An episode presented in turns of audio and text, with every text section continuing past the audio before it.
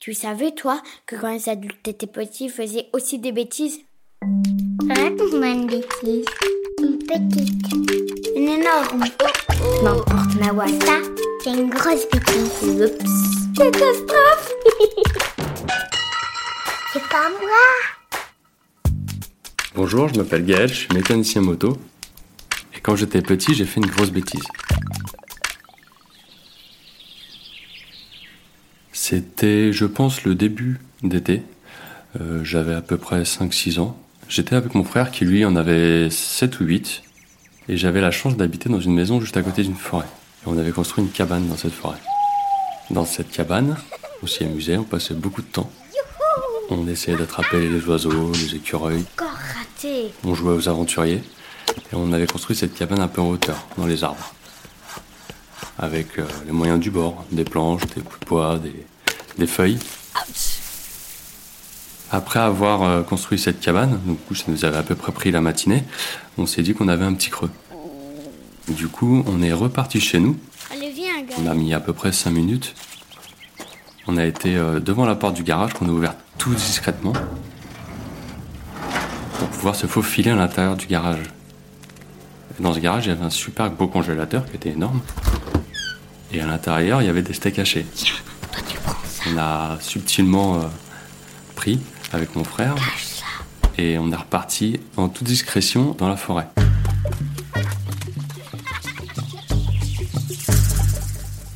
On a été jusqu'à cette euh, cabane où on a construit un barbecue. Ce barbecue, on l'a construit avec des pierres et une petite planche de métal que mon père entreposait dans le garage. On a commencé à faire un feu avec mon frère. Il avait pris des allumettes dans le garage. Et on a fait un feu avec des petites brindilles, des, des, des branches d'arbres et des feuilles. On a pris notre temps, on a préparé le repas, on a un peu balayé autour du barbecue, c'était très drôle.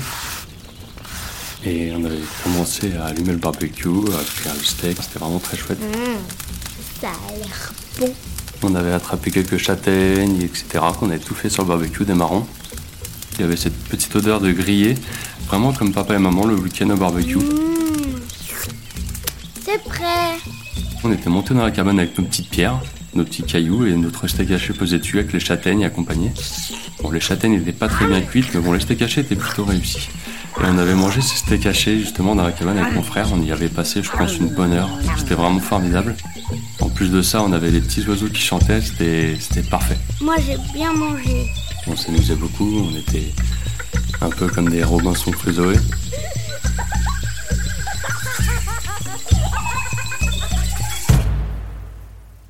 Et après, on était rentré à la maison, un peu plus tard dans la journée, enfin dans la soirée même.